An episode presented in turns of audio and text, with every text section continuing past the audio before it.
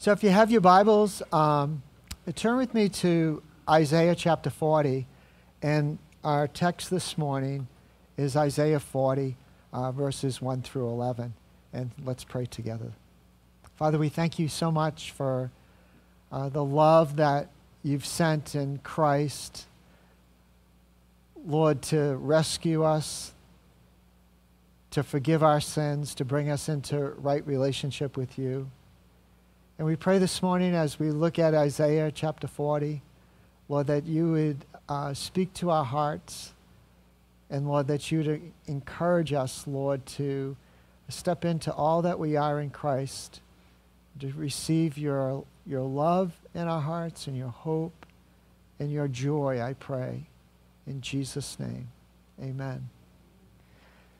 We come to our Advent reading uh, for this morning, which is Isaiah chapter 40, uh, verses 1 through 11.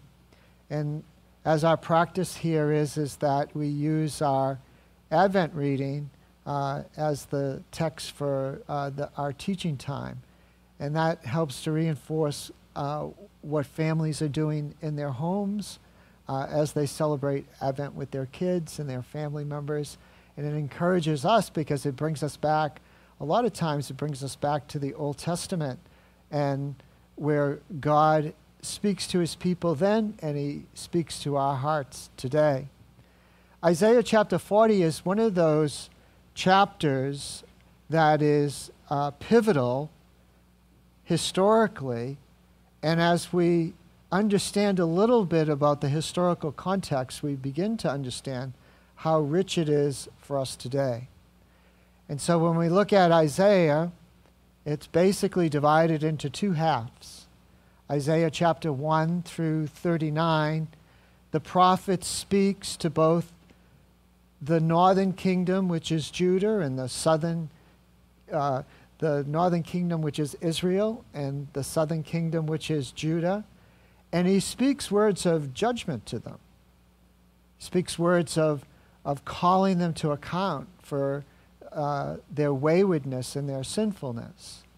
And for the northern kingdom, Israel, he confronts Ahaz, and he confronts Ahaz in chapter 7 of Isaiah. And he says, Ahaz, don't align yourselves uh, with Syria. Don't align yourselves with pagans in an, in an attempt to, uh, to destroy your brothers who are in the southern kingdom Judah. And, and Ahaz says, No, I'm going to do it my way. And the prophet, really in, in a literal way, begs him, Look, just ask for whatever sign you need from the Lord to know that God is speaking to you. And what does Ahaz say? He'll have none of it. And so the prophet Isaiah says, Well, the Lord himself will give you a sign the virgin will be with child. Isaiah also addresses the southern kingdom, and in particular, King Hezekiah. Comes to King Hezekiah and says, Don't align yourself, once again, it's the same story. Don't align yourselves with Egypt and thinking that Egypt's going to rescue you. Keep your heart towards the Lord. Now, Hezekiah, he repents of that, but then he lets the Babylonians in and shows them all his treasures in the house of the Lord. And the prophet Isaiah says to him, Because of that, God is going to remove you and this people when you pass Hezekiah He's going to take you into captive for 70 years into Babylon. And so the first um, uh, 39 chapters of Isaiah are somewhat bad news.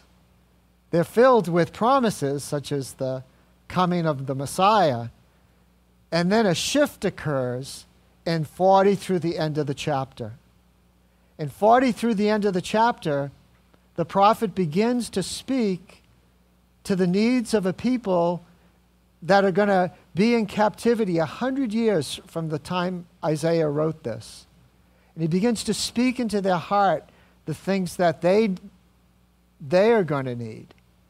And technically, when you look at this, if you're a Bible person, Bible study, uh, some of you are Bible scholars, I would say, is what the prophet Isaiah uses is a, is a term that is called prophetic telescoping.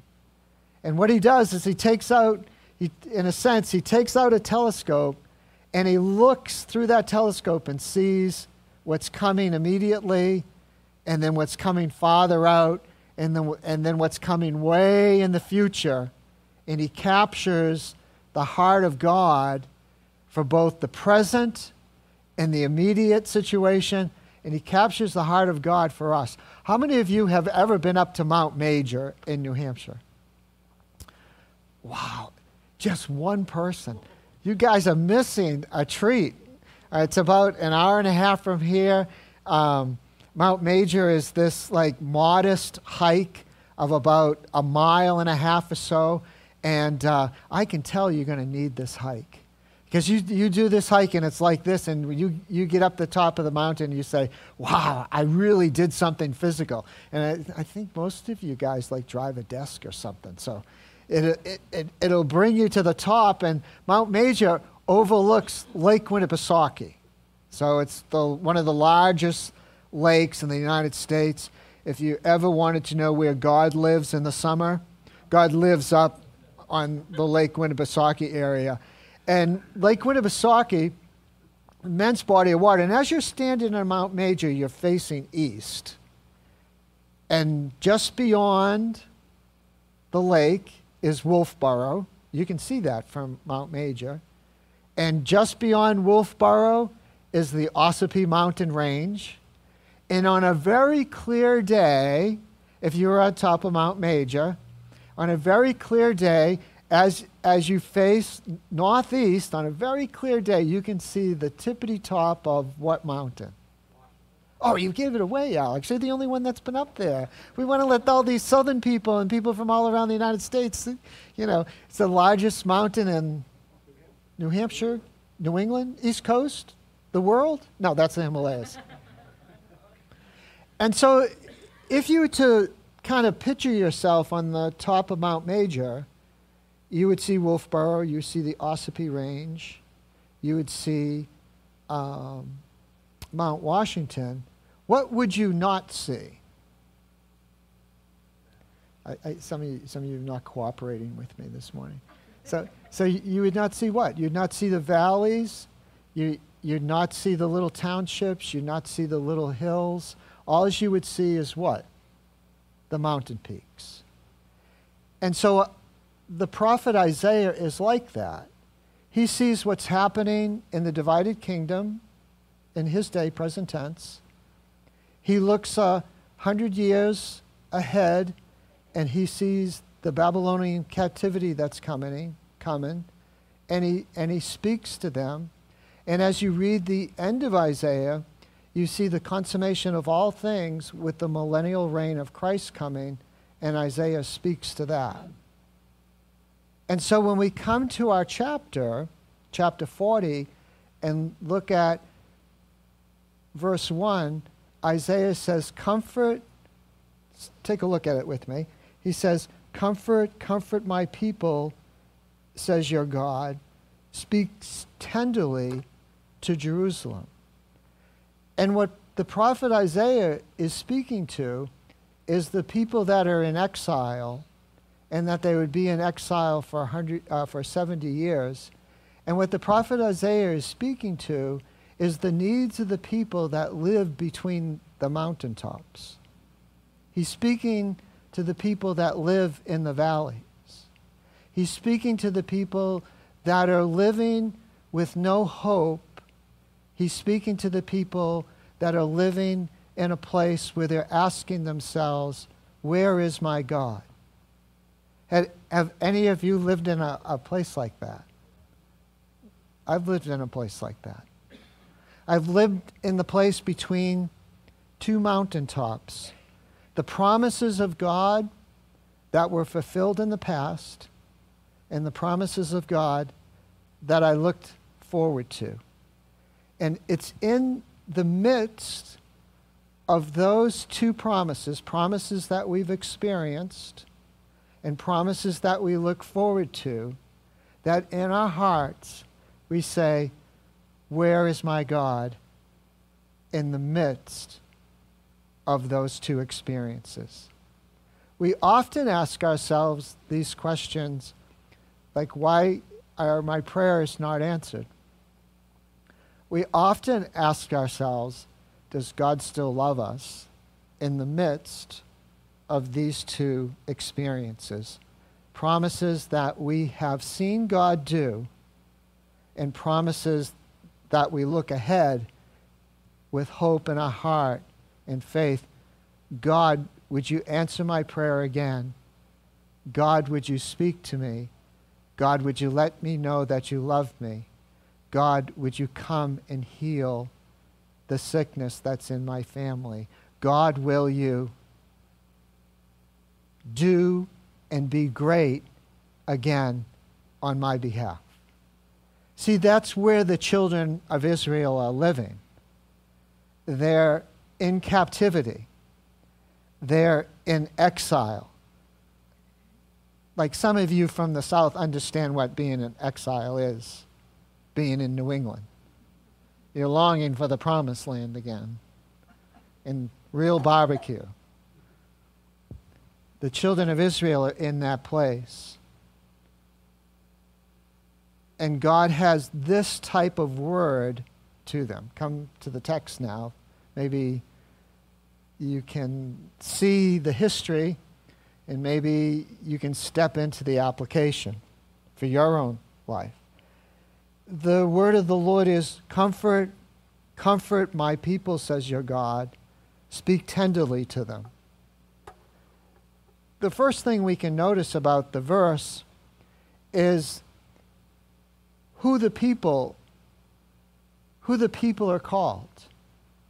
The people are in exile, and God says this to them You're my people. I've not forgotten you. I know who you are. I know where you're living. And I know the number of years that you're going to live there because you are my people.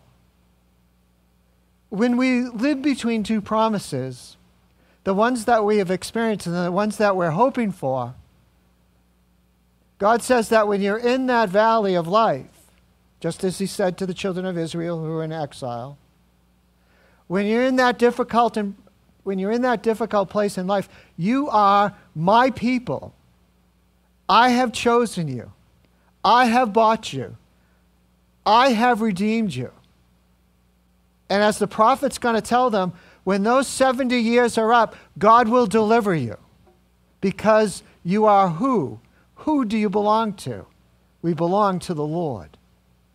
And in all of life, if there's something to keep close to our heart, is that we are a chosen people, a royal priesthood. We are set apart. We are called by His name. We are loved by God, and He will never forsake us. For His loving kindness is new each and every day. His mercies are new each and every morning. And so the, pro- the prophet relates to the people that never forget that you're my people. Then he speaks to them and gives the pastoral or the prophetic word to them, which is our word to one another. And it's the primary job I would think. The primary job of a pastor is to do what? Is to encourage God's people and to exhort them and to encourage them to experience the comfort of God. Do you know that verse in 1 Corinthians 14:3 where Paul defines the prophetic word? He says that speak to each other not with, you know, tongues might, you know, are not going to really help. But if you speak a word of understanding and it defines the prophetic word as edification, 1 Corinthians 14 3, edification exhortation, and what's the third word that the Apostle Paul says for pastors to speak to the people and for people to speak to one another? It's edification, exhortation. Can anybody guess what the last word is? The preachers are pretty predictable. They use the same word like hundreds of times, hoping that someone would get it. Comfort. That you would experience the presence and the tenderness of God in your heart and life. Doesn't the Apostle Paul say something like this? To comfort one another with the same comfort you have received from the Lord. And so the prophet comes and he says, Comfort, comfort my people, speak tenderly to them. And of course, one of the things that is always good that I, I learned this big truth in seminary always ask the question when someone's teaching something, why? Or even more precise, so what? Like if you ask the question, if you're listening to a preacher and you say, well, that was a nice, like, whatever, so what? Why does the Lord speak to them? Why does the Lord tell the prophet? Why does the Lord tell the minister to comfort God's people and to speak tenderly towards them? Why? And the reason for the, the reason for the exhortation to comfort God's people is so that we would not be dependent upon our circumstances of life, but to be dependent on the Lord. So why? So that we could experience his joy in the midst of life. That's the why. Now, I grew up in New England and I know New Englanders pretty well. And sometimes when you speak to New Englanders and you say, you know, the, the Lord would want you not to be subject to your circumstances, but have, have, the, have his joy in the midst of all things. A true New Englander will look at you and go, I don't think so. I'd much rather be. It's rainy outside, it's cloudy. I think I'm due for one day of depression and staying in bed all day. But the, but the heart of God towards us is that we would experience His victory, that we would experience His power, that we would experience His joy in the midst of all situations and all circumstances in our life. What's the historical context? You have a people that have been taken into captivity. They've been taken from their homes. They've been sent to Babylon. They're wondering is there a God? Does he still answer my prayers? I know the promises of the past. I know he's been faithful, but will he be will he be faithful to the ones that I'm clinging to today? And the prophet says to the people, yes. Comfort my people with the truth that they can have victory and they can have joy in the midst of their all, all their situations because God is sovereign and he is in control of all things. The prophet Habakkuk speaks to the same truth. If, if you have your Bibles, you're going to, if you head towards uh, the New Testament, you're going to run into Jeremiah you're going to run into Ezekiel, you're going to run into Hosea and Micah and Nahum, and you say, I've never heard these books in my whole life. You're going to run into Habakkuk. If you run into Matthew, you've gone too far. Come back a, a few pages, and you'll run into Habakkuk. Habakkuk chapter 3 speaks the same truth that Isaiah is trying to speak. How do we live in that place where we're living between these two mountaintops and we're living in this valley? How do we live there?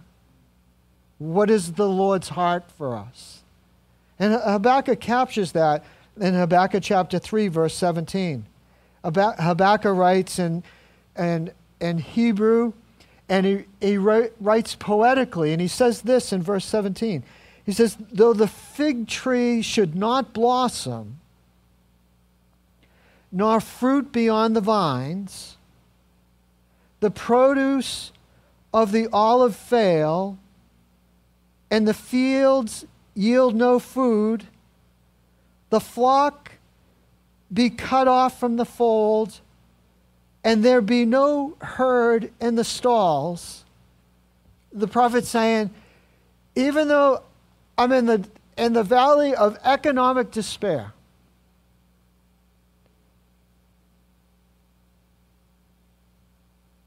even though relationships, I'm cut off from those that I love, uses the imagery of sheep and flocks and being cut off from the herd. Even if the circumstances of my life are not pleasant, the prophetic word that Habakkuk speaks to the people is the same word that Isaiah speaks. In verse 18, Yet I will rejoice in the Lord, I will take joy in the God of my salvation. God the Lord is my strength. He makes my feet like the deer's. He makes me tread on high places. And the choir master sings out of the sovereignty and glory and strength of God.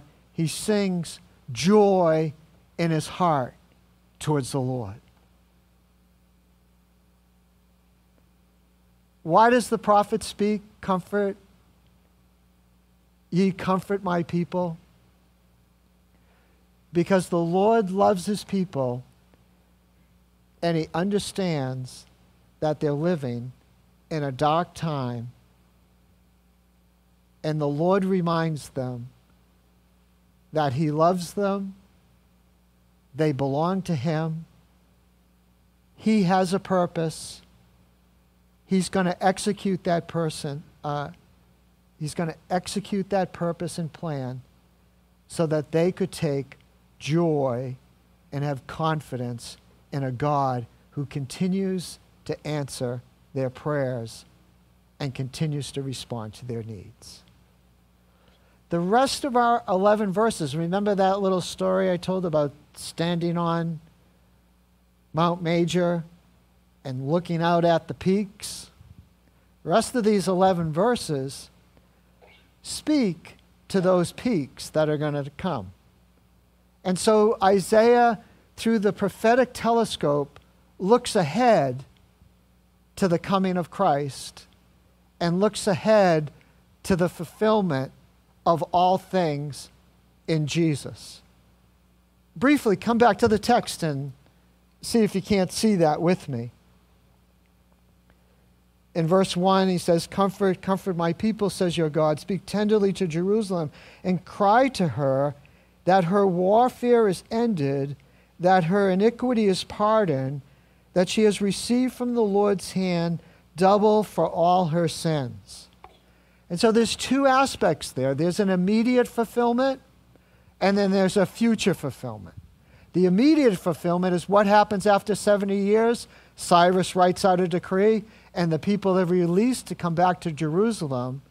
And what happens at the cross?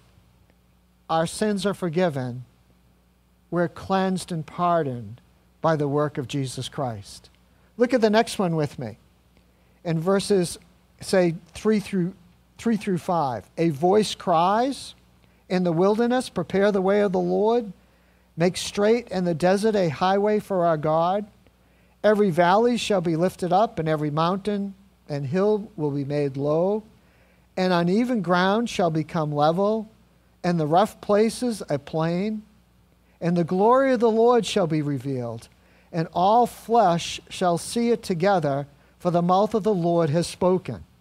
So, once again, digging a little deeper, you see prophetic telescoping going on. You see an immediate fulfillment of that in Ezra chapter 3.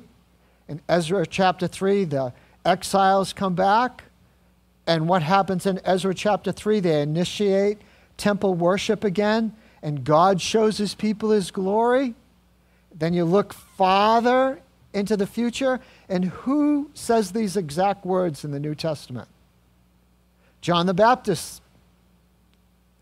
These words are attributed to his ministry of preparing the way for the Lord. If you look uh, prophetic telescoping to the end of the age, what we see is that glorious second coming of Jesus Christ and the millennial reign of Christ. You see the prophet showing us what's going to happen in 100 years, what's going to happen in 500 years, and what's going to happen at the end of the age. Take a look at the text again, and you see the same aspect in verse 6 through 8. A voice cry, and I said, What shall I cry? All flesh is like grass, and its beauty is like the flower of the field. The grass withers, the flower fades. With the breath of the Lord blows on it. Surely the people are grass. The grass withers, the flowers fade, but the word of our God will stand forever. What's the prophetic telescoping here? It's a reminder that life is brief. It's a reminder that you can trust in the promises or that you've trusted in the promises of God. You can trust them today and you can trust them for tomorrow. Why? Because His word is true and stands forever. Last one that we can see this aspect of prophetic telescoping or prophetic forthtelling that we can see in the Old Testament. Go up to a high mountain, O Zion, herald of good news. Lift up your voice with strength, O Jerusalem, herald of good news. Lift it up, fear not. Say to the cities of Judah, Behold your God. Behold, the Lord God comes with might, and his arm rules for him. Behold, his reward is with him, and his recompense before him. He will tend his flock like a shepherd. He will gather the lambs in his arm. He will carry them in his bosom and gently lead those that are with young. Where do we see the prophetic telescope? And you can go all the way back in the first episode, in a sense, is the children of Israel are in captivity in Egypt, and God sends them a deliverer, mighty to, mighty to war against Egypt, and does what for God's people? Delivers God's people.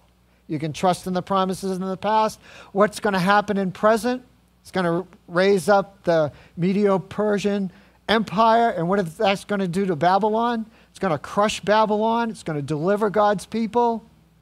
And what's going to happen when we look to the New Testament and the coming of Christ is that John chapter 10, the Good Shepherd, is going to come and love and care for God's people. And then the final, say, prophetic telescoping, as we look to the end of the age, who is going to come as a mighty warrior on a white horse to deliver his people, Jesus Christ. And so the prophet Isaiah, when we come to drill down on it, affirms and encourages God's people that just as you trusted the promises of God in the past, you can trust the promises of God for the future. And that is just as the Lord has shown his love and his faithfulness and his tenderness to you in the past. He is going and will show that to you today in the midst of your struggles as we look for the final fulfillment of all things, the blessed hope of Jesus Christ. Why should we study the Bible? Because God's word is true. Why should we study the Bible? Or we could say, kind of crassly, so what? Because the Bible gives us over 350 promises of the coming Messiah that are fulfilled in Jesus Christ. And just as he has fulfilled those promises, he will fulfill each and every promise to us so that we can walk not based upon our circumstances of this life, but that we could walk in his joy in his peace and his hope. Just as we celebrate the first Advent or the first Christmas, we look forward to the second coming of Christ when he will fulfill all things. And so, in closing this morning, if you find yourself between promises, where many of us find ourselves from time to time, know this. You can trust in a good God who loves you that the promises that you've seen him accomplish in your life in the past, he will accomplish those things again. And he will fulfill all those promises at the end of, end of the age through the second coming of Jesus Christ as Lord and Savior. Can you say amen? We're going to invite uh, Ben to come. He's going to provide a little transition for us. And we're going to close uh, this morning's service. Uh, by sharing the Lord's table together this morning.